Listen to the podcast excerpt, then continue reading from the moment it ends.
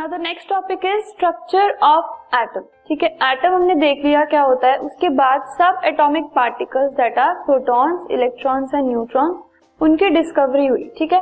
अब क्योंकि ये बताया गया कि एटम के अंदर जो पार्टिकल्स है उनको हम फर्दर डिवाइड कर सकते हैं इनटू सब एटॉमिक पार्टिकल्स सो ऑब्वियसली अगर उनको हम डिविजिबल uh, कह रहे हैं एक एटम को कह रहे हैं कि it is divisible into three particles so so, उसका अरेंजमेंट भी तो कुछ होगा। अगर तीन सब एटॉमिक पार्टिकल्स हमने डिस्कवर किए हैं सो दैट मीन्स एटम के अंदर वो किसी तरीके से तो अरेंज होंगे। So that gives us an insight into the structure of atom ठीक है? So many scientist they propose many structures of atom सबसे पहला मॉडल जो जिसने दिया था it was Thomson's model of the atom ठीक है? Thomson's model of the atom ये तब दिया गया जब हमारे पास न्यूट्रॉन्स डिस्कवर्ड नहीं थे। अभी इलेक्ट्रॉन्स एंड प्रोटॉन सिर्फ़ इन दोनों की डिस्कवरी हुई थी। ठीक है? So according to J J Thomson he propose a model of atom when only electrons and protons were known to be present neutrons की डिस्कवरी अभी नहीं हुई थी। उन्होंने दो पॉइंट्स बोले about the model of the atom ठीक है?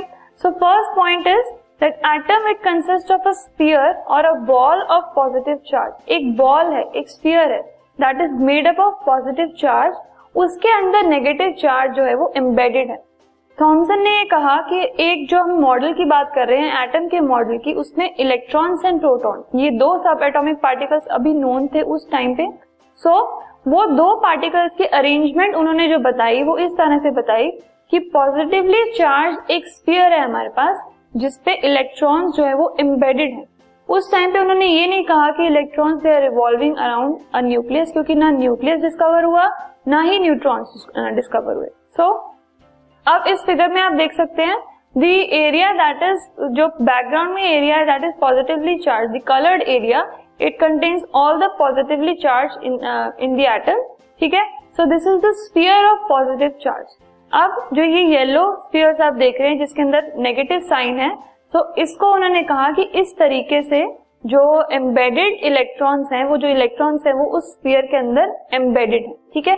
सो एक एग्ज़ाम्पल अगर आप देखें रिलेट करने के लिए अगर आप देखें so it is kind of a watermelon ठीक है?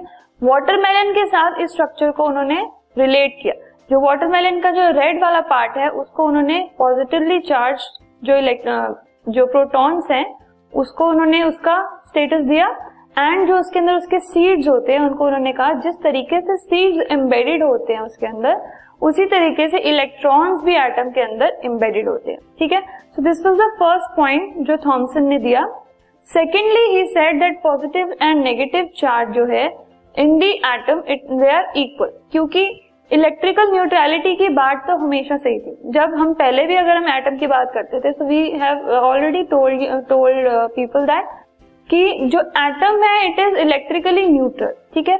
सो so, थॉमसन ने भी इस पॉइंट को माइंड में रखा एंड ये कहा कि पॉजिटिव एंड नेगेटिव चार्ज जो है वो इक्वल होते हैं एंड ऑपोजिट होते हैं इस वजह से जो एटम है it remains electrically neutral so the positive and negative charges in atom are equal in magnitude due to which an atom is electrically neutral it has no overall positive और negative charge so ultimately उन्होंने कहा total negative charge of an atom is equal to the total positive charge अब, इसकी वजह से ये जो balance हो गया चार्ज इसकी वजह से जो एटम है वो इलेक्ट्रिकली न्यूट्रल था.